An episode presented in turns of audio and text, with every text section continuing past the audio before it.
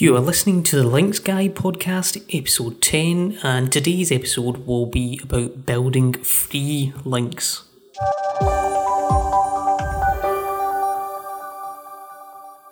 I know it can be pretty frustrating uh, when you see these people selling, you know, high DA links on Facebook groups, or you know, if you're doing outreach, uh, quoting their DA metric, and then asking you to pay a really inflated price. Um, but you know, despite what you might think, you don't need to do that to build links. You don't always have to pay money in order to do a guest post or to put a link into an existing article. It's, but it's mostly going to come down to having great quality content and having the right content ideas um, to use as, as leverage. Now, it's obviously going to cost you time or money to get this content made, you know, for, but the thing to bear in mind is, for the long term, you're better off investing in having better content. It allows you to build more resource page links uh, and of course, that comes down to having the right type of content to link to. You know, it needs to be something that's useful for your audience, um, useful for their audience as well.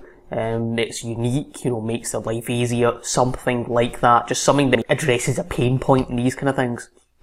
So the point is, if you've been unsuccessful so far in getting any links to your content, it's probably due to a large extent to the quality of your content. You know, that is in 90% of the cases, that tends to be um, the reason why you can't get links. And don't think that because you're getting links for free that they're going to be bad quality, bad quality links. You know, if you have good content, if it's amazing content, and it's a very personalized outreach method, you stand a very good chance of building some very great quality links. Now, if you're really willing to put some cash into it, um, you could even hire someone who is a fairly influential blogger or published expert in their industry and field. Um, if it's relevant to your uh, content piece that you're going to work on, it might cost a bit, but that ensures it'll be amazing quality content uh, and it's you know it'll be extremely unique. You know if you're using the right ideas.